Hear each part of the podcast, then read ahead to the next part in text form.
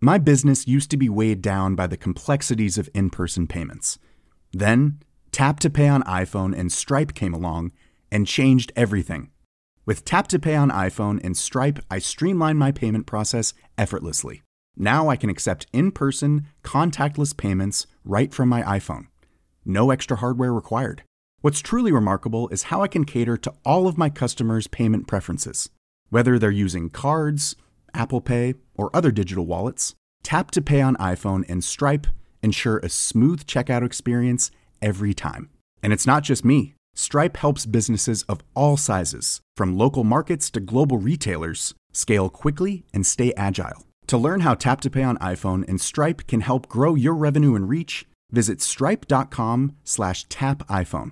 Hiring for your small business? If you're not looking for professionals on LinkedIn, you're looking in the wrong place. That's like looking for your car keys in a fish tank.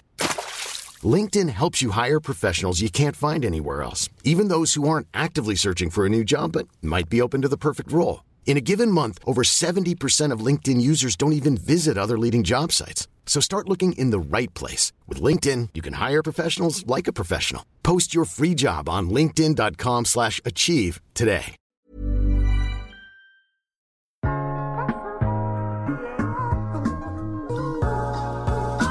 Hej, mit navn er Mark Anthony, og du lytter til Iværksætterhistorie, produceret af Podtribe Media i samarbejde med Lunar og Relatel.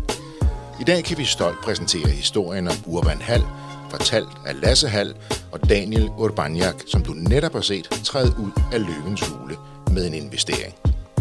Men hvordan går det lige til, at to uddannede paramediciner uden viden om virksomhedsdrift tager chancen og kaster sig ud på dybt vand og går imod store giganter i byggebranchen?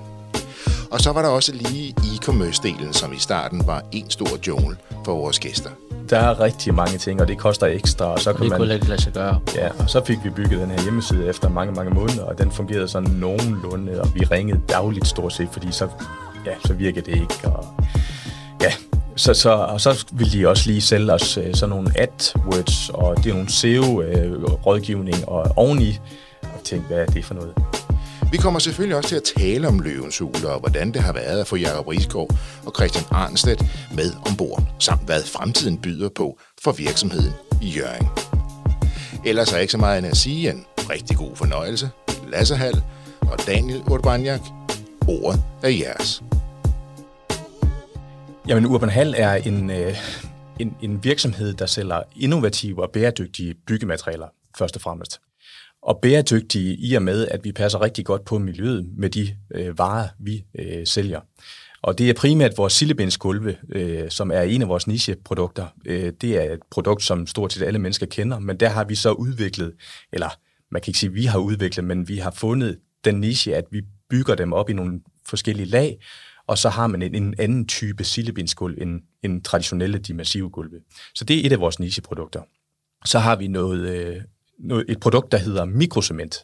Og mikrocement er nyt på det danske marked. Det er et produkt, du kan putte på stort set alle flader for at skabe det her industrielle og nordiske look. Og det er sådan et produkt, der binder både træ og glas og metal og ja, hvad man nu kan finde på.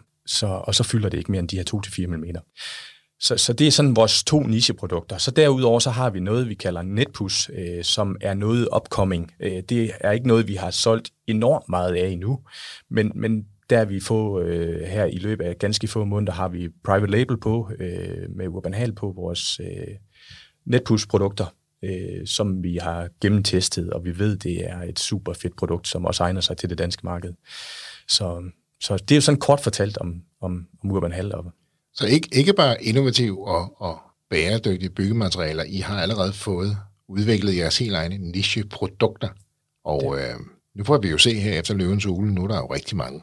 Endnu flere, der har hørt om jer og har hørt om jeres produkter. Så det bliver rigtig spændende at se de kommende dage, hvad der sker der. I etableret i 2016, i august 2021, deltager I Løvens Hule. Hvorfor? Jamen, jeg tror, det var lidt spøjs, eller joke til at starte med, eller hvad man nu kan sige. Lasse gik længere tid og snakkede om, at det kunne være fedt. Kunne det ikke være fedt? Så sagde jeg til Lasse, ved du hvad, det er fint. Du sender bare ansøgninger afsted, og så har jeg sådan lidt regnet med, at den drukne i mængden af de ansøgninger, der ligesom bliver sendt ind. Det gjorde den så ikke, fordi lige pludselig sad den og snakkede med produktionsselskabet bag udsendelsen, og det gjorde han så 2 og 3 gange. Og så kunne jeg godt lægge 2 og 2 sammen, at vi kom tættere og tættere på det her. Så det startede, altså jeg sagde ja for at få fred, men ja, det endte så i noget helt andet. Og så endte du i landsdækkende tv. Ja, det må man sige. Ja. Altså jeg kan godt lige knytte en kommentar til det også, at Løvens Hule er jo et super fedt program. Altså det er jo et program, vi alle har set helt tilbage fra det startede, og har fulgt med, og har drømt om at stå ind i det her studie, hvor man tænker, der kommer vi da aldrig nogensinde ind og stå blandt de her dygtige iværksættere. Og der er faktisk flere af vores venner, der sådan har anbefalet os at prøve det nu lige at give det en chance. Og ja, så tænkte jeg en forårsdag, at nej, det prøver vi. Nu prøver vi, og så må vi se, om vi overhovedet med vores lille virksomhed kan komme i betragtning til det. Og Daniel sagde, ja. Skriv bare til dem. Ja. Og så stod I der og gik derfra med knap 2,5 millioner kroner. Ja. Og 2 superdygtige iværksættere. Ja. Ikke tosset. Men nu har vi jo lige set på fjernsynet, at det var jo ikke kun de 2, som var interesserede i jer. Nej. Hvad er det, der sker derinde? Jamen, det er faktisk svært at huske, hvad der helt præcis sker derinde. Fordi når man først begynder at gå op ad den trappe, og går ned ad trappe, så ved man har lige nøjagtigt 2 minutter, man skal pitche i. Og det pitch, man har øvet til ukendelighed. Jeg kan huske, vi har taget den om på hotelværelse, lige før vi går derfra. Og så blev vi enige om, jamen det kan ikke blive anderledes end det er. Og vi kunne hinandens pitch, så skulle den ene falde om, så kunne den anden måske træde ind. Så man kan sige, det, og alle de der ting, der sker derinde, der sker jo rigtig mange ting, men halvdelen af det husker man ikke, fordi man er så fokuseret på det, man egentlig skal smile og se godt ud. Og så er det jo en ekstremt surrealistisk oplevelse, det her med, at du forbereder dig til noget og øver pitch og så videre, og alle mulige forskellige spørgsmål, man kan blive stillet. Og så får du en dato, du skal møde op ude på det her produktionsselskab, hvor Løvens Hul bliver optaget, og vi møder selvfølgelig op og kommer i sminken og alle de her ting. Og vi har jo ikke set løverne overhovedet på noget tidspunkt. Og vi møder produceren, og hun siger, så da vi har været i sminken og få sat vores rekvisitter op og så videre, så siger hun, nu der er 3 sekunder, og så går vi op ad den her træf. Og så den her surrealistiske oplevelse med, at du står på toppen af den her. Altså man starter jo nede, og så går man op ad en trap, og så er du så ligesom sådan på et plateau, hvorefter man så går ned ad en trap igen. Og når man står oppe på det her plateau, der kan jeg huske, man sådan kigger ned på de her 5 stole, der står, hvor man tænker, det her har jeg sgu set før. Der er et eller andet helt mærkeligt her. Ja. Og den første, man ser, det er Jesper Buch. Ja, han sidder jo lige foran trappen. Ja. Men så er man så fokuseret på at komme over og stå på sit lille kryds, som man har fået anvist før. Så lige pludselig 3 sekunder, bliver der sagt. Ja. Og så er man bare på. Yes. Og I har øvet det her pitch igen og igen, og I har lært hinanden at kende, og I kan det inside out. Ja. Hvad sker der så, når man kommer ned fra enden af den trappe? Hvad går der igennem ens mave, ens hoved? Jamen, man siger goddag, og så kører man pitchen, og så når pitchen den egentlig kørt, okay, så føler vi selv, at den faktisk, den slapper vi godt fra, hvis man kan sige sådan. Ja. Så er det først der, man kan ligesom slappe af, og så er det jo Jan Lægermand, der ligesom fører over, og han rolig gemyt, så der var ikke mange, hvad kan man sige, bange anelser, jeg havde, når han begyndte at spørge. Lægermand er jo enormt god til at skabe ro også derinde, yes. Han er jo også ham, der regner det hele ud. Altså, han næsten sidder og hjælper de andre nogle gange med at ved at regne tingene ud, ikke? Jo, men det var der også behov for, fordi at, der var så mange bud, at det kun Jan, der kunne holde styre på dem til sidst. Hvad er det lige, der sker med alle de bud? Jamen altså, det er svært at sige, hvad der sker med alle de her bud her. Vi har haft en lang dialog, og vi tror, vi er derinde i 1,5 time, hvor de spørger jo i øst og vest, og de spørger jo helt fra, hvad det er, vi får i løn, til hvad det er, sådan mere dybdegående, hvad det er for nogle materialer, vi har med at gøre, producenter osv. Og der har vi ikke, i hele den her dialog, har vi ikke sådan noget fornemmelse af, hvordan det egentlig er gået. Og så er det egentlig, så er det Christian, der åbner budrunden, eller kan man sige. Og der er han allerede på, og møder vores valuation allerede der fra starten af. Og der kan man godt fornemme, okay, nu går han allerede, hvor man ellers i tidligere afsnit har set, at de byder altid under det, man kommer ind med. Men det gjorde han ikke. Han matchede vores bud, og gik den da lidt, selvfølgelig lidt op i procenter. Og så ryger den så over til Jakob, der egentlig også matcher det, men vil ikke sætte noget beløb på. Nej, Jakob siger 30%, ja. Og så sender han den videre. Så først nogle runder efter, de siger, jamen du har ikke engang givet pris, Jakob. Nej, han kastede bare 30% ud, ja. Og Mia begynder at byde den op, Og Jesper ville have 49, og han ville også have det hele. Ja, altså det er en meget, meget, meget surrealistisk oplevelse. Ja. Det er det. Og selvom man har forberedt sig på mange ting, inden man kommer ind i Løvens Hul, og specielt det her pitch, og alle de her spørgsmål, vi kan blive stillet, så har vi ikke helt forberedt os på, at både det, at de vil byde på os, og hvem der vil byde, og hvor meget de vil byde, og hvor mange procenter osv. Altså vi har jo egentlig gået ind og sagt, at vi vil maks afgive 30% af vores virksomhed, og vi vil rigtig gerne have Jakob med. Og det var ligesom det, vi har forberedt i selve den budrunde, der er, altså der kommer efterfølgende. Men derudover har vi ikke i vores vildeste fantasi forestillet os, at alle sammen vil byde, og med flere bud hver især. Og jeg kan huske, Daniel han sagde til mig på hotellet aftenen før vi skulle derind, så han, hvad nu hvis de byder alle sammen? Så sagde jeg bare til ham, du er da ikke rask. Altså, det kommer aldrig til at ske. Så den dialog har vi slet ikke haft. Men du tænker, at det kunne være et scenarie. Jamen, det har man set, og jeg har også set Jesper før byde på det hele. Altså, hvad så hvis han byder på hele skidtet? Nej, det kommer ikke til. Du er fuldstændig også. Der er ikke nogen, der vil købe det hele. Og det tror jeg heller ikke. Altså, de vil ikke få ret meget ud af at købe det hele, fordi det, så køber de bare navne og så nogle aftaler. Men det kom derfrem. Men spændende bud jo. Ja, det var. Så der går budkrig i det, og det er lige før, at man taber overblikket midt i programmet, ikke sandt? Jo, det er svært. Ja. Det er svært at holde. Jan, han er 5-6 bud bare sig selv. Og det er det, man ikke kan se. Det er faktisk, at de her antal bud, og de hver især byder på, er det 3 gange, vi tager det om. Så vi får faktisk lov til at vende os om 3 gange, og vi snakker om hver gang, om det er det rigtige. Så på den måde kan man sige, at I får lige noget ekstra tænketid. Ja, det gør vi, men det hjælper jo ikke. Altså, det er jo det hele, det kører bare rundt i hovedet. Så hvordan kan man holde så mange bud? Kan man ikke. Det kan man ikke. Nej. Altså, det var jo et spørgsmål om at få truffet det rigtige valg på så kort tid, som vi nu engang har.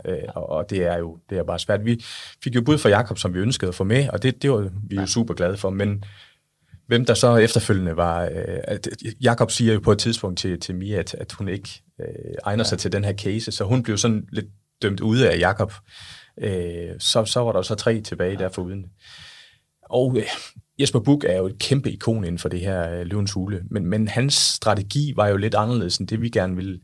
Han ville jo gerne, at vores produkter skulle ud i de store byggemarkeder og stå på hylderne der, og synes jo, at det var en stor fejl, at vi ikke allerede havde kontaktet de store byggemarkeder. Og det er sådan lidt modstridende i forhold til det, vi gerne vil. Vi vil gerne holde så meget på e-commercen som overhovedet muligt. Og så tror vi også, at hvis vi kommer ud og står på hylderne ved de store byggemarkeder, så vil vi drukne lidt i mængden. Så selvom det var enormt tillokkende at ryge med Jesper, så var det lidt modstridende i forhold til den strategi, vi havde. Så det handler om at være tro mod det, man egentlig går der ind for. Ja, selvom det er enormt svært, fordi du har så kort tid. Så det stod lidt mellem Christian og Jan Lægermand til sidst, om de skulle med i den her konstellation med Jakob. Og der var jo ikke, altså vi kunne få det stort set, som vi gerne ville have, også procentvis og så videre. Og Jakob ligger ret fast ret hurtigt. Ja, han er i hvert fald frisk på både på 30 og 20 og jeg kan ikke helt præcis huske, hvor mange bud han kommer med, men mange. Men mange, ja. Og til sidst får I så ro på. Ja, men så vi vælger Jakob, fordi han kommer op fra det nordjyske, kan man så sige, og så vælger vi Christian, fordi Christian har tilgang til det e-commerce, som vi håber på, at kan give os det sidste boost. Så derfor vi har parret de 2 sammen på den måde. Ja.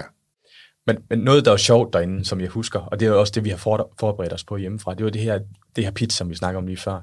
Der, til slutningen af vores pitch, der har vi sådan et sjovt citat faktisk fra Jesper Buchs bog, hvor han nævner i en af hans iværksætterbøger, at det her med unge iværksættere, de har en tendens til, at det hele skal være så perfekt, så de kommer aldrig rigtig i gang, før at det hele egentlig ramler, eller før det er for sent.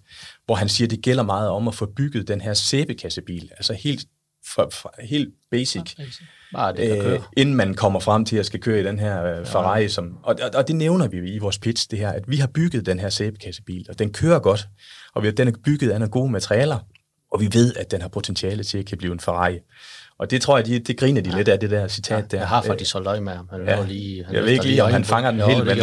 Han løfter lige øjenbrynene lige. Så det var faktisk meget sjovt. Ja. Ja, han giver ikke så meget væk lige der, men du kan godt se, at han kunne genkende den der. Ja. Ja. Fantastisk. Så går I ud af studiet. Yes. Hvad går der igennem jeres hoved der?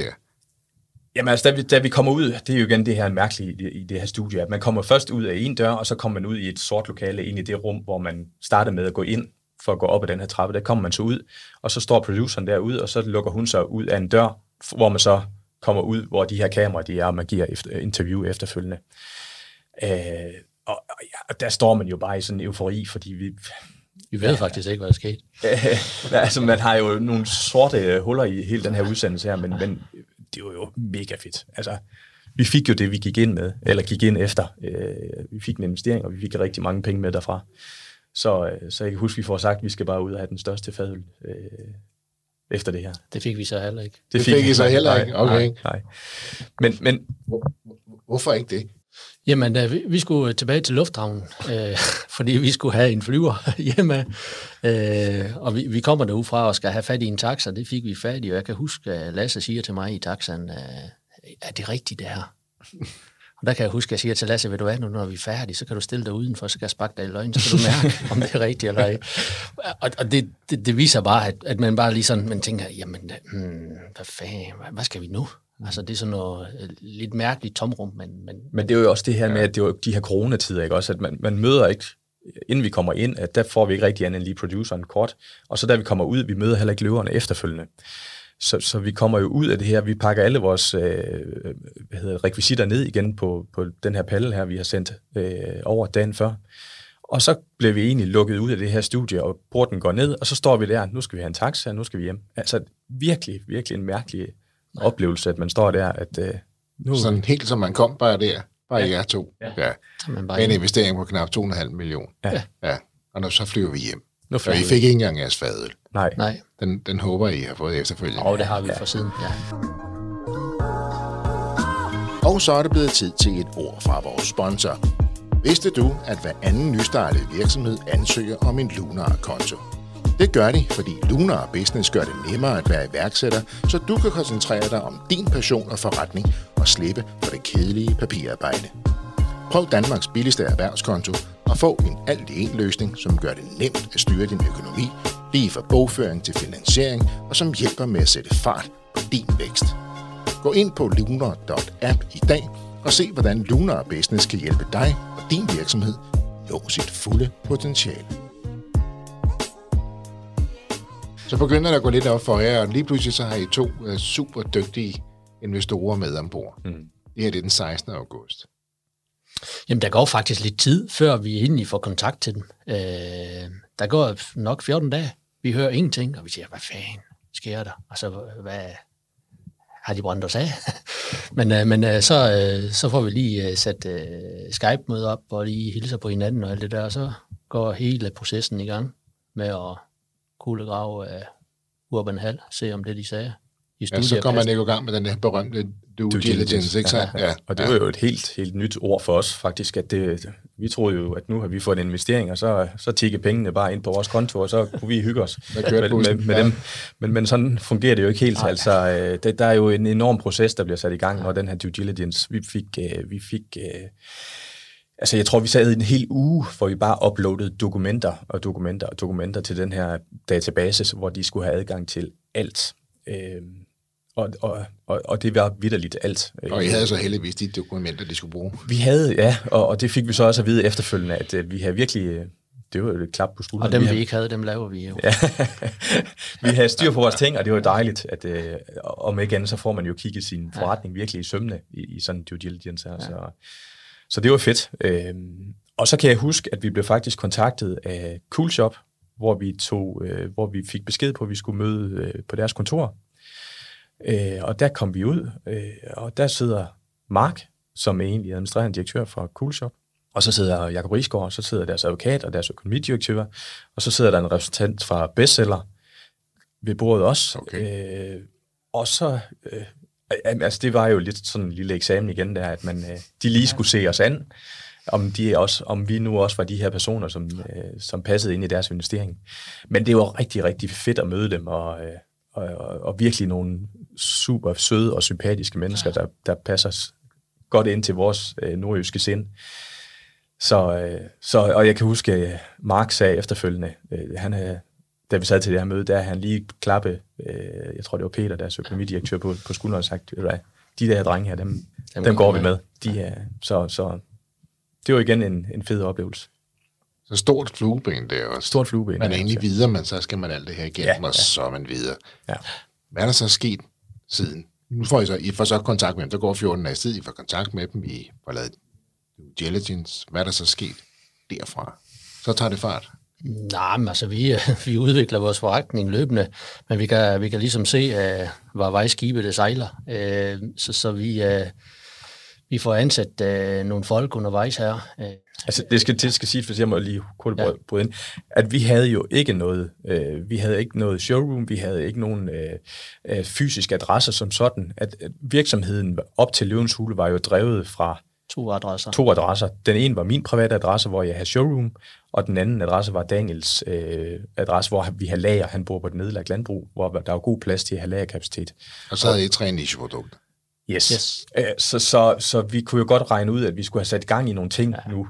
Så noget af det første, vi gik i gang med, det var at søge efter, at vi skulle have nogle bedre lagerfaciliteter, vi skulle have noget kontor, vi skulle have noget fysisk showroom, så vi ikke havde kunder rammende hjemme ved min private adresse i tid og utid. Så det fik vi hurtigt stablet på benene, og hvad skete der så derefter? Jamen, så skulle vi have, efter deres ønske, et showroom herovre i København, som vi så også har fået op og køre her inden for, var det midt i december, vi egentlig skrev under på kontrakten, og så har jeg det op. Nej, vi var oversættet den 22. december, og skrev under på imellem jul og nytår, og var op og lavede showroom den 8. januar. Så det er tjep. Ja. Og nu er I 6 ansat jo. Yes. Ja. Så lige pludselig 2 adresser med... Jamen, der har vi haft nogle folk ansat i forvejen. Der var vi 4 dengang. Okay. Ja, vi har mandet lidt op til det her, til i forbindelse med det her Løvens Huleværk. Ja. Men lad os gå en lille smule tilbage, fordi I kommer jo et helt andet sted fra, I to. Det må siges. I forhold til, hvor I landede med Urban Hall. Mm. Hvem er I? Hvor kommer I fra? Hvordan mødte I hinanden? Jamen Daniel og jeg, vi mødte jo hinanden i år 2000, hvor vi var til optagelsesprøver i Aalborg til redderuddannelsen, også kaldet Falk-redderuddannelsen. Det var jo det, man forbandt. Det forbandt man jo med redder dengang. Det var jo ensbetydende med, at det var Falk, som var leverandør der. Og den var vi så heldige at komme igennem, den her optagelsesprøve. Så vi startede jo henholdsvis for mit vedkommende i Brogs som redderelev, og Daniel i Brønderslev som redderelev i år 2001. Så tog det den ene dag ligesom den anden, og man videreuddanner sig jo rigtig meget inden for det præhospitale i dag. Dengang, da vi startede, der kørte man jo ud og slæbte forladte biler og løftede en ko, og man tømte en kælder for vand og så videre og så videre. Så det var meget, meget alsidigt dengang, hvor i dag er det blevet enormt specialiseret, så det, der så ligesom skete med årene, som vi var derinde, det var, at man skulle videreuddanne sig, man skulle tage en overbygning på den her redderuddannelse, så man blev ambulancebehandler, så skulle man så videreuddanne sig, hvis man var heldig at komme igennem det her nåleøje og blive udtaget og alle de her personlighedstester og så videre. Man skulle igennem for at blive paramediciner, og det krævede også nogle ekstra antal år for at blive, at man skulle have så meget, eller have i anciennitet for at kunne komme i betragtning til at blive paramediciner, altså man skulle have noget erfaring. Og det var vi så heldige også at blive, så det endte egentlig med, at vi tilbragte 20 år inden for det præhospitale. Og det var egentlig også med til, at vi sådan sideløbende med det kunne starte det her Urban Hall, fordi at vi kørte døgnvagter ved vores arbejdsgiver dengang. Og det var sådan noget med, at man havde et døgn på arbejde, og så havde man 3 eller 4 dages fri efterfølgende. Så det gav jo en enorm frihed til at kunne lave noget i sin fritid, om det så var at vaske vinduer, eller det var at være iværksætter, eller hvad nu man gik og lave i den her fritid. Men det var i hvert fald vigtigt at have noget at gå op i. Så I går der og har lidt tid til overs mellem jeres vagter. Mm. Ja, og samtidig så renoverer vi nu hus. Vi var jo ikke så gamle dengang, så vi købte nogle gamle hus og prøvede at sætte dem i stand, og, så det kunne blive til noget. Og så Lasse skulle i gang med noget gulv, og så, jeg kan ikke huske, hvordan det kom i stand, men det er noget med, at vi bestiller noget trægulv i Polen, noget sildebensparket fra fabrik, som jeg fandt på internettet. Faktisk uden at se, hvordan det så ud. Men det så lægger det ud på billederne, så det bestilte vi. Det er rimelig frækt. Yes, og vi blev enige om, at vi bestilte lidt ekstra, fordi så kunne vi sælge. Vi er jo købmænd. Det startede allerede der. Så kunne vi lige bestille lidt ekstra, og så kunne vi sælge noget, det vi havde for mig, så det kunne dække omkostninger for fragt. Det var i hvert fald målet, og da det kom hjem, der var det sådan set solgt, det vi havde ekstra. Og det var lige så pænt som på billedet? Ja, og det er faktisk samme fabrik, som vi bruger i dag, vi tager kontakt til der, så det var faktisk rigtig heldigt. Så det startede for så mange år siden? Ja, det er faktisk tilbage til 16, ja. Vi startede samarbejdet med fabrikken der. Og så tog vi lidt mere, og vi kunne godt se, at det duede ikke at have de annoncer på Blå Avis med det trægulv der. Det er godt, at der er nogen, der lige stusser over det. Så har jeg en god kammerat, der også er selvstændig, som sagde, I skal over til Orla. Nå, sagde jeg, hvad med Orla? Orla, han er revisor. Og Orla, det skal siges, Orla, han er en revisor af den gamle skole med terne, papir og lommeregner i brystlommen. Så tog vi til Orla, og inden vi kørte derfra, så havde vi CVR-nummer. Det er faktisk i 2016. Og jeg kan huske, der Orla siger til os, jamen, der sker ikke noget ved at prøve. Og hvis det er sådan, at det ikke går, så kigger vi hinanden i øjnene næste år, og så lukker vi det, og det skal ikke koste jer noget, drenge. Det er fuldstændig gratis. Så det første år ved revisor, det havde vi gratis. Han troede på jer, Orla? Ja, det tror jeg måske. Ellers så så det er måske sådan, han hjælper mange unge i gang. Men altså, så de første par år eller 3 gik jo også meget med at afsøge markedet i Polen, og hvad var der ellers, og hvad var kvaliteten, og var det noget, vi kunne sælge og tjene penge på? Altså, så det brugte vi faktisk rigtig meget tid på de første par år. Og så startede vi jo stille og roligt med at få bygget en hjemmeside. Vi havde en kammerat, der kunne hjælpe os med det, og hvordan gør man det? Hvordan bygger man en hjemmeside? Vi anede jo ingenting. Altså Daniel og jeg er lidt modsat mange af de her dygtige andre, som også er med i Løvens Hul, som kommer ud fra CBS, som kender principperne i e-commerce, og det gjorde vi jo overhovedet ikke. Vi havde ingen idé om at bygge en hjemmeside. Så det var jo learning by doing. Og vi fik bygget en hjemmeside, og den viste jo vores produkter. Det var flot, synes vi. Det var rigtig flot, ja. Men det var jo ikke smart, for man kunne ikke købe noget på den her hjemmeside. Man kunne se vores produkter, men man kunne ikke købe noget. Så vi var nødt til at skulle have udviklet en hjemmeside, hvor man også kunne købe det igennem, altså en webshop. Så det gik der jo rigtig meget tid med os, fordi så tog vi så kontakt til et bureau, der kunne hjælpe os med at bygge den her webshop. Og så tænkte vi, nu bliver den her webshop bygget, lige som vi gerne vil have den.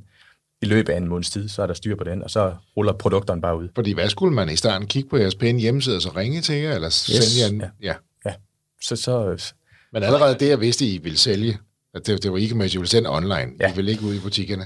Man havde ikke en webshop. Nej, lige præcis. Vi havde en webshop, og vi ville sælge online, så det var jo en lidt mærkelig tilgang. Men igen, som jeg sagde, det der med at få bygget en webshop, det troede vi jo bare, man kunne gøre det i løbet af en måned, og så havde man en webshop. Men det blev vi jo langt klogere på, fordi der var ingen grænser for, da vi præsenterede, at vi gerne ville have bygget en webshop, hvad de kunne tilbyde os, de her leverandører af webshops og hjemmesider og så videre, men altså... Der er mange tillægsmoduler lige pludselig. Der er rigtig mange ting, og det koster ekstra, og så og kan man... Det kunne ikke lade sig gøre. Ja, og så fik vi bygget den her hjemmeside efter mange, mange måneder, og den fungerede sådan nogenlunde, og vi ringede dagligt stort set, fordi så virkede det ikke, og ja... Så ville de også lige sælge os sådan nogle AdWords, og det er nogle SEO-rådgivning og oveni, og tænkte, hvad er det for noget? Så det prøvede vi også, men ja... Det var bare enormt dyrt lærepenge, det der i starten. Og det gav ikke rigtig noget der i starten? Nej, det gjorde det ikke. Så. Jamen, så gør vi simpelthen det, at vi kontakter Erhvervscenter i Hjørring. De har nogle konsulenter, man kan trække på, og det tror jeg faktisk, det findes i hele Danmark, de forskellige erhvervskonsulenter, man kan ligesom få sparring med og hjælp til alt muligt. Og der var noget, der hed vækstpilotprojekt, man kunne søge penge til. Og det er der, hvor vi har fået ansat Ditte, som er uddannet i digital konceptudvikling. Så hun var faktisk den første, der fik løn i vores virksomhed. Med støtte fra det i 3 måneder. Men da de 3 måneder var gået, så kunne vi ikke undvære hende. Så vi var nødt til at ansætte hende på fuld tid efterfølgende. Og det er fordi, jamen, som Lasse siger, vi anede jo ikke en ting om det her. Altså, I havde jo set et eller andet. Mm. Altså, I havde en idé. Ja. I startede med, at I gik og renoverede hus, og tænkte, det er sgu egentlig nogle meget fede produkter, dem her. Netop. Og så tog det fart, og I købte det ekstra og solgte det, og finde ud af den kvalitet, man kan få derovre fra. Mm. Og det begynder at stille roligt til fart. Så alle andre havde ikke styr på nej, men I vidste jo, hvad det var, I ville med forretningen, kan jeg forstå. Lige præcis. Vi vil ikke gå på kompromis med kvaliteten. Vi er perfektionister begge to, når det kommer til det, så vi vil ikke sælge noget, vi ikke selv kunne stå indenfor. Så vi har jo testet produkterne i alle mulige henseender og situationer, og på vores venner og familie. Så vi vidste jo allerede der, at vi havde nogle fede produkter, som kunderne ville blive interesseret i. Vi skulle bare lige finde ud af, hvordan vi skulle sælge dem. Mm. Så det var faktisk først i januar 2020, lige før coronaen satte ind, at vi var færdige med vores hjemmeside, webshop, som den var egentlig klar til. Hvordan hjælper det så der? I er klar med webshop, med innovative og bæredygtige byggematerialer. Mm. Og nu går vi ind i en periode, hvor rigtig mange danskere er hjemsendt, skal renovere køkken og stue og sommerhus. Hvordan mærker I det? Jamen, vi har ordretilgang, hvis man kan sige sådan. Er det sådan en nordjysk måde at sige? Ja, det er det. Altså, vi oplever det også, fordi lige pludselig så har vi mange flere besøgende på vores hjemmeside. Folk ringer og spørger på, hvad er det der mikrocement? Er det nu man selv kan, og alt det der? Og det er ligesom, der vi bliver nødt til at kigge på, vi har rigtig mange B2C-kunder, derfor skal det være så brugervenligt som muligt. Så vi begynder at lave nogle instruktionsvideoer til det her, fordi det er rimelig nyt, men altså, man kan sagtens bruge det som amatør, hvis man kan sige sådan. Så der laver vi forskellige videoer, hvordan man bruger det step by step, tips og tricks, al verdens ting i det her, og der bliver spytte mikrocement ud i lange strømme der. Som du så fint siger, vi har ordretilgang. Ja, siger. Nemlig. Og det kører jo egentlig helt fra 2020, januar 2020, hvor den er op og kører den her, og så kommer corona, og så kommer vi hen omkring august, hvor vi så får ansat vores kære Ditte her, som er digital konceptudvikler. Og hun sparker jo virkelig de rigtige døre ind i forhold til det her med AdWords og SEO-tekster og hvor man skal lægge de rigtige penge hen i forhold til det. Så hun får det til at virke, nu begynder jeg at mærke fordi at det her med at give penge ud til et bureau, som selvfølgelig skal tjene penge, men ligger de nu også de her penge til AdWords de rigtige steder i forhold til det, vi har behov for? Og det her har hun jo lidt en anden tilgang, fordi hun ville jo helt klart gøre det bedste for os, for hun også kunne bevise, at hun var sit job værdig ved os. Og det var jo tydeligt at se, da vi fik hende ombord på holdet her, at det havde en effekt, og det har virkelig en positiv effekt på vores webshop. Det er blevet tid til et ord fra vores sponsor. Relatel er teleselskabet for de små. Med Relatel får du en erhvervstelefoniløsning, der dækker dine behov, hvis du er selvstændig eller har en mindre virksomhed. Du kan få et hovednummer til 0 kroner, og med Relatels omstilling kan du sætte åbningstider på og lave velkomststillelsen, så du får en professionel facade, når kunderne ringer til din virksomhed. Du kan også få lige til mobilabonnementer med stærke udlandspakker og datapulje. 18.000 virksomheder bruger allerede Relatel. Se Relatels pakker til små virksomheder og dem i vækst på relatel.dk. Nu får I det op at køre. I får lavet jeres website, I får styr på AdWords og SEO og opdaterer jeres med en rigtig webshop, der fungerer. I har ordretilgang, som du siger, Daniel, så fint. Alligevel vælger I at gå med i Løvens Hul. Altså, det begynder jo at bullere derudad. Buller. Vi vækster, hedder det. Er ikke sådan, det hedder? Ja. Jo, vi vækster, og det gør jo super godt. Og det er også det mange gange. Altså, vi har faktisk oplevet rigtig gode, positive effekt af, at flere og flere får øjnene op for vores produkter, at det er super fede produkter. Der er mange, der ringer. Jeg har været ude ved min veninde, hun har lige fået det her at lave, det vil jeg også gerne, eller en anden farve, eller... Og så kommer de, altså vi har folk, inden vi åbnede showroom i Dragør, der havde vi folk, der kørte både fra Charlottenlund og Roskilde til mørke Jylland i weekenderne for at se på gulvet. Ja. Og det er det, der er svært ved at være nystartet iværksætter, det her med at dit brand, du skulle, altså vi havde jo ikke et brand, som man får på en eller anden måde, når man kommer ind i Løvens Hul. Der får man ligesom et blåstempling af sit brand, fordi du får en investor med, som siger god for din virksomhed. Og det havde vi jo ikke, så vi skulle jo hele tiden vi skulle have de bedste materialer, og vi skulle sælge det til den billigste pris. Vi skulle have den bedste kundeservice, og det har vi stadigvæk. Ja, så det var jo enormt svært det her med at have noget, som folk kendte jo ikke Urban Hall, og vidste ikke, hvad det var, og hvad vi stod for. Men det kom jo stille og roligt, det her mund til mund. Og igen, fordi vi kunne stå inden for vores produkter. Og folk fik en god oplevelse med det. Så her, altså hør her. På 2001, 2 parmagasiner begynder at istandsætte... Og det var i 16. Ja, og begynder at istandsætte huse. Får en god idé. Bestiller noget sillebindspaket fra Polen, som vi ikke har set, men det ser pænt ud på en hjemmeside. Ja. Som viser sig at være god kvalitet. Og lige pludselig så har I indtil flere nicheprodukter af høj kvalitet, og I med Løvens Hul for en stor investering. I har jo også gjort op med nogle danskers fordomme, fordi I har jo valgt at fokusere på at købe innovativt og bæredygtigt byggemateriale i Polen og lave nogle interessante aftaler der. Og der har I jo gjort rigtig mange menneskers spot til skamme. Ja, det kan man, altså det kan vi gøre i takt med, at vi den måde vi ligesom handler på. Altså vi handler direkte med fabrikken. Og de fabrikker, vi handler med, de er faktisk stadigvæk familieeje. Der er nogle af dem, har selvfølgelig nogle investorer udefra, men det er stadigvæk familien, der sidder ved roret i de fabrikker. Det vil sige, at deres renommé er stadigvæk på spil, og derfor vil de lave de bedste produkter den dag i dag. Og det var ikke længe siden, vi har mødt ejeren af det, eller fabrikken, der laver vores trægulv. Ganske almindelig mand, som vi ikke har set de 5 år, som vi har handlet med fabrikken, men nu var det tiden til at møde ham, ikke? Altså, og det er jo det er skide vigtigt for os, at vi springer de dyre led eller mellemled over, fordi så går det her ejerskab, eller hvad man kan kalde det der tilhørsforhold til de produkter, man sælger, fordi så bliver det noget, man hiver ned fra hylderen andet sted henfra. Præcis. Og I går også ind og begynder at udvikle produkterne selv. Mm. I finder jo ikke bare produkterne.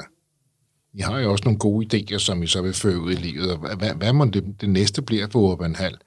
Jamen altså, vi vil jo hele tiden have det her, altså ligesom vores innovation og vores bæredygtighed, det er vigtigt for os. Og så selvfølgelig med stor omtanke for miljøet. Altså det er ligesom det, vores fokus ligger på. Så det skal være noget derhenad. Altså vi har jo som sagt vores netpush-produkter, som vi allerede har, og som vi får private label på herinde for kort tid, og som også er gennemtestet, og vi kan stå inden for osv.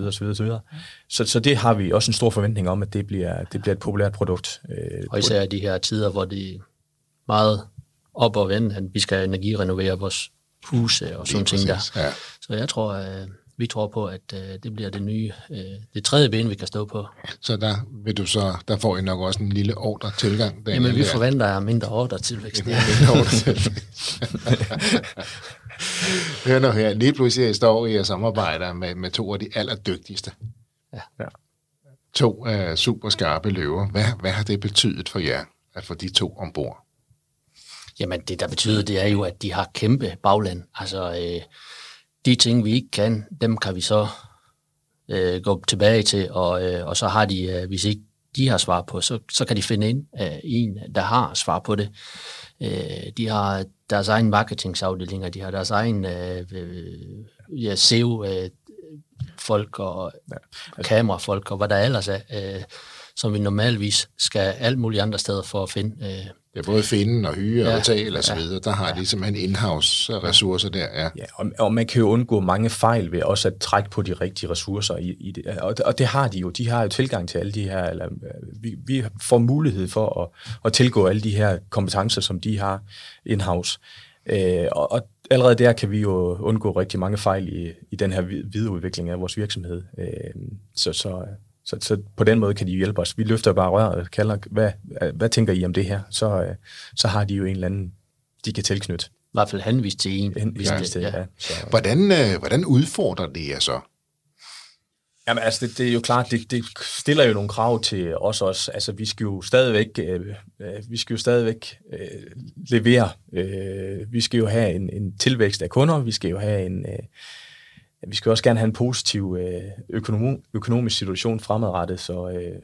Jamen altså, den anden måde, det er jo altså, førhen var vi 2. Det kunne vi tage hen over skrivebordet. Hvordan løser vi det her? Lige pludselig så er vi 4. I hvert fald de større beslutninger, der skal tages på virksomhedsvejen. Så det ændrer også lidt. Men jeg har hørt en sige, det er bedre at eje 70% af guld end 100% af en lort. Så vi kan se, kun de gode ting ved den samarbejde, vi er i gang med. Fordi i og med, at de ejer noget, så er de også interesseret i at hjælpe os bedst muligt på vej. Så de formår at udfordre jer stadigvæk. Også i forhold til, hvad skal man sige, jeres produktudbud, eller måden at drive jeres forretning på, jeres... Altså, der er vi ikke helt endnu i det her samarbejde, hvor vi er kommet dertil. Nu har vi, altså, jeg vil sige, vores due diligence blev først færdig i december måned. Ja. Så det er jo en langstrukken proces. Så det er først nu her, at vi virkelig skal til at og samarbejde for alvor, hvor de helt sikkert har også en mening om, hvordan vi skal drive forretningen fremadrettet, og kan hjælpe os på vej. Så vi er ikke helt der endnu, hvor de allerede er begyndt at stille nogle krav på den måde. Og nu har vi jo lige set jer. Ja. Om ikke eller vi har set jer på fjernsynet. Mm. I mange danskers stuer er I lige trådt ud af studiet. Er jeres webshop klar? Ja, vi har i hvert fald arbejdet på den de sidste halvår her siden Løvens Hule på, at vi er super klar. Og det håber jeg også, vores udbydere er. Så det har de i hvert fald lovet, at de skal nok kunne tage det pres, det så jeg i. Dem har jeg lige husket at tage ed også og sige, nu ved jeg godt. Vi har løftet en pegefinger, fordi at Christian er jo ikke super fan af dem, vi har som udbyder, så han sagde jo faktisk allerførste gang, vi mødte ham. Nej, for det skifte. Ja, det er ikke et spørgsmål om det går ned, men når det går ned, sagde han. Så allerede der var vi godt bange i vores lille bukser her. Så, men ja, jeg synes, vi er klar, og vi har adviseret dem om, at det må endelig ikke ske, at der er noget, der går ned på dagen. Det har I fortalt dem. I må ikke gå ned. Ja. Det er godt. Yes. Så. Selvfølgelig gør det ikke det. Nej. Ja. Og hvis det lige er en smule langsomt på et tidspunkt, så er det jo kun fordi, der er så stor efterspørgsel, ikke sandt? Ja, lige præcis. 22-23 for Urban Hall, hvad byder det på? Jamen altså, vi skal jo videreudvikle flere nicheprodukter, håber vi på, og kommer ind i vores portefølje. Selvfølgelig er der også forbedringer, vi kan lave på vores nuværende. Der kan vi hele tiden gå ind og kigge på, er der nogle ting, vi kan rette på, er der nogle ting, vi kan gøre bedre. Vi skal lave flere videoer, vi skal lave nogle flere kurser for vores håndværkere, så de også kommer til at kende vores produkter ud og ind. Og så skal vi helt klart til at mande op, så både Daniel og jeg får nogle kasketter af, fordi vi har rigtig mange kasketter på nu, og vi render jo rundt til alt muligt i tid og utid. Så det er vigtigt, at vi får overgivet noget ansvar til nogle andre, der om ikke dygtigere end os på de områder. Så I selv kan blive ved med at gøre det, I selv er allerbedst. Ja, præcis. Ja, og ikke blive suget ned i andre opgaver. Nej, men det er også svært samtidig, fordi vi har været vant til at have fingeren på pulsen alle steder. Altså, altså i starten, der vidste jeg godt, hvor meget Lasse har solgt, eller hvem han snakker med, og hvordan lige det her møde. Det har vi så ikke så meget længere. Det er sådan lige... Og bare give slip, det er faktisk også lidt svært. Det er lidt svært, fordi det er ens... lille baby, der lige begynder at gå. Så det der med at lige ture og give slip. Ja, det kan jeg faktisk godt følge det. Så hvad har I gjort for at sikre og udvikle jeres partnerskab, jeres parløb? Fordi som du selv sagde før, nu er I 4. Ja, i hverdagen er I 2. Men nu har I også, I har investorer, medejere, I har ansatte, vækster. Hvad har I gjort for at sikre jeres gode partnerskab og venskab, som jeg jo virkelig fornemmer, der også er? Ikke? Vi gør utrolig meget ud af at have en god hverdag sammen, alle sammen, også vores medarbejdere. Altså det er noget også, vi har lært fra vores fortid, at det her med, at man værdsætter sine medarbejdere, det er ekstremt vigtigt. Om ikke, at man har den højeste løn på markedet, men bare det her, at man bliver værdsat, og man har nogle frie muligheder i hverdagen som medarbejder, det gør ekstremt meget. Og man bliver hørt, og man bliver set. Jamen, altså, det kan siges meget godt. Altså, hvis du giver ejerskab til dem, der arbejder for dig, så får du meget mere tilbage. Fordi de kommer til at føle, at de er en del af et eller andet, i stedet for at de bliver til ligegyldige personer eller numre i regneark. Altså, vi kører meget flade strukturer. Altså, det er jo sådan, at vores lagerfolk kan komme og sige, jamen, det duer sgu ikke, drenge. Og så kigger vi på det, og er der noget, de har forslag til at ændre, så ændrer vi det, fordi vi går ikke derover i hverdagen. Derfor er det lidt svært for os at ligesom planlægge deres arbejdsrutiner, kan man så sige, hvis de har en anden måde at arbejde på. Daniel, kan man gøre det samme, når I er 50, når I er 150, når I er 200 medarbejdere?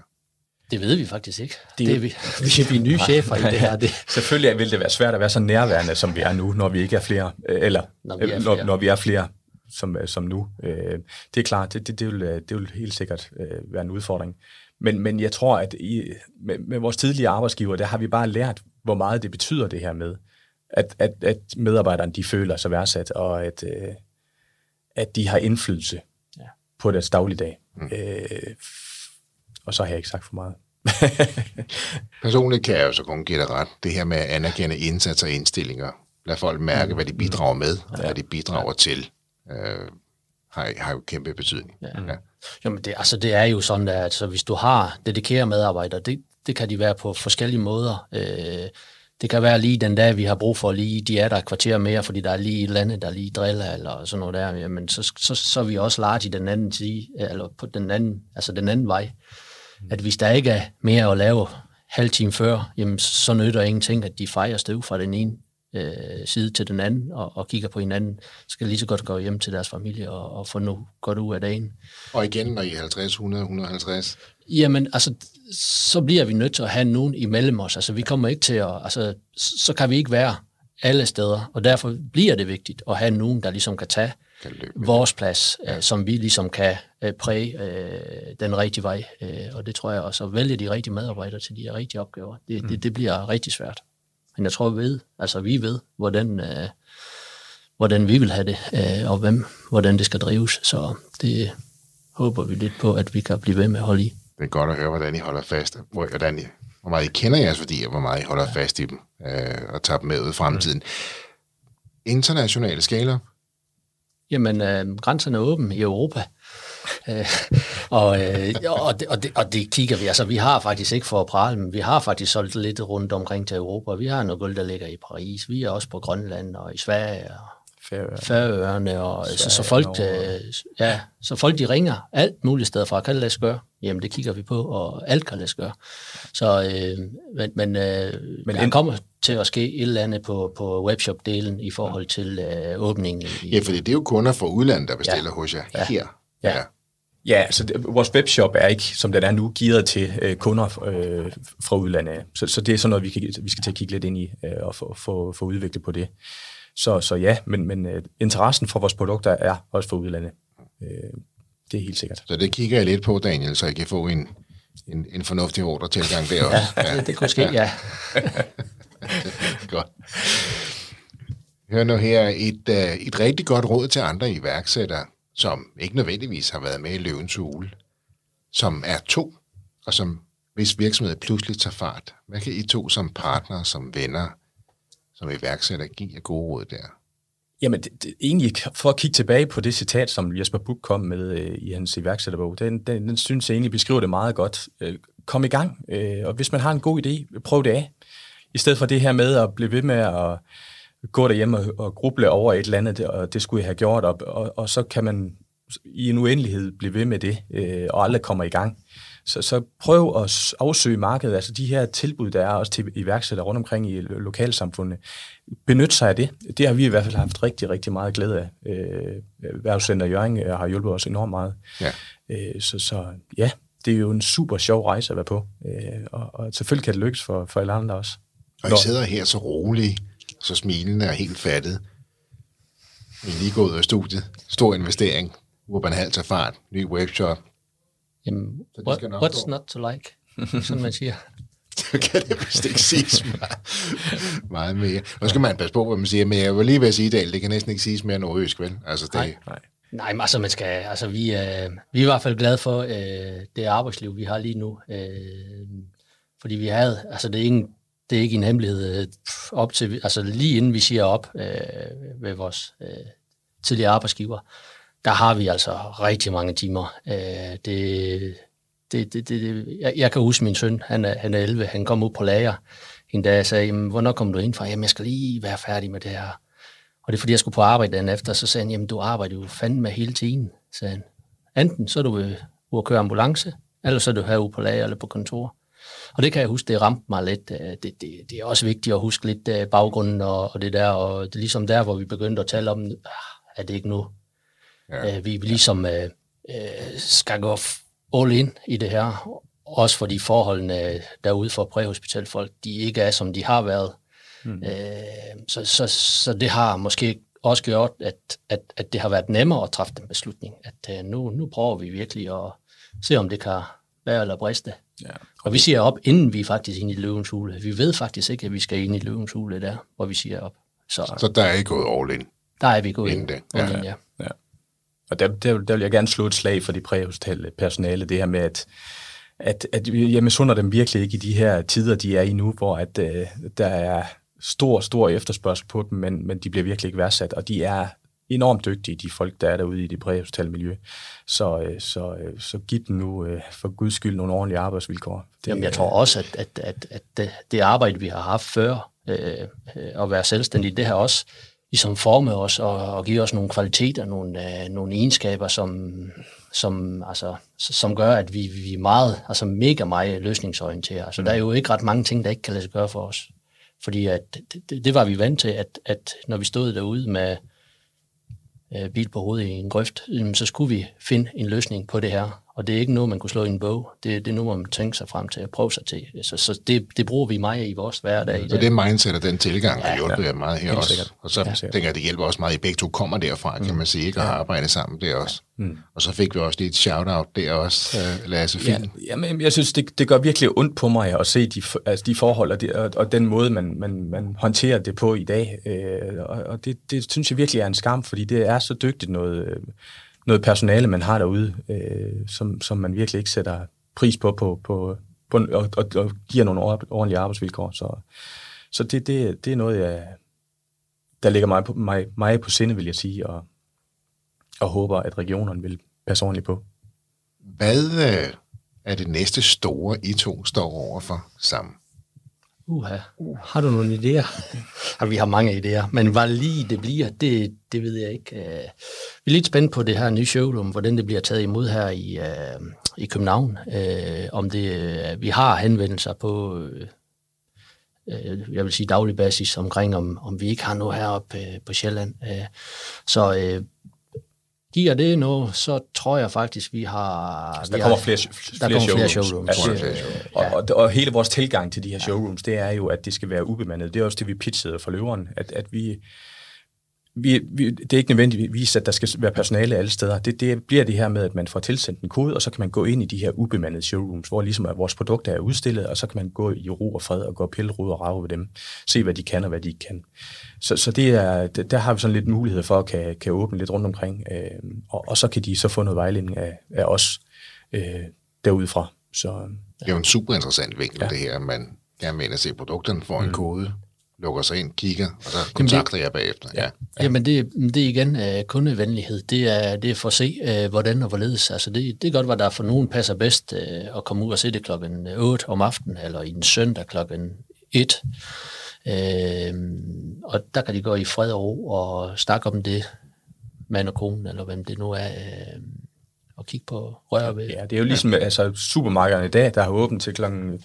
Ja, sent om aftenen, ikke? Altså, vores showroom er åben, ubemandet fra 6 til 22 hver eneste dag, 7 dage om ugen, så der har man virkelig ro og fred til at kan gå derude og kigge. Ja. Så uden at der er nogen, der står og prikker sig på skulderen. Super interessant. Så ikke bare ordre til udlandet, men I kommer også til at kigge på udlandet. Flere showrooms, flere medarbejdere, kan vi høre. Mm. Ja, altså vi er nødt til at følge trop med medarbejdere.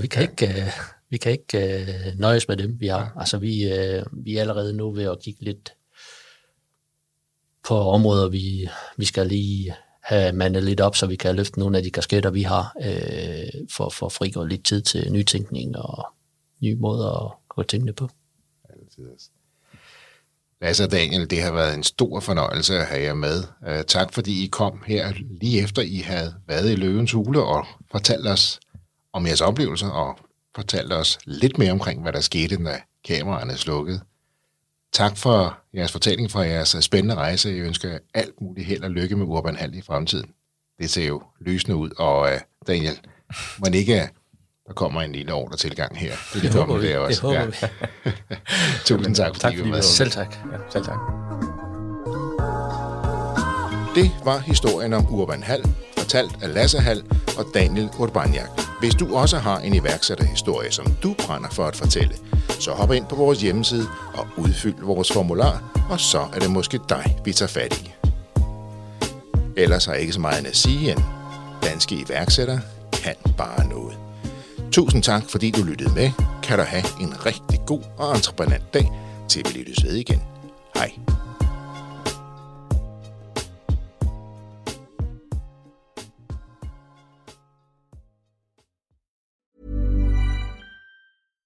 My business used to be weighed down by the complexities of in-person payments. Then, Tap to Pay on iPhone and Stripe came along and changed everything. With Tap to Pay on iPhone and Stripe, I streamlined my payment process effortlessly.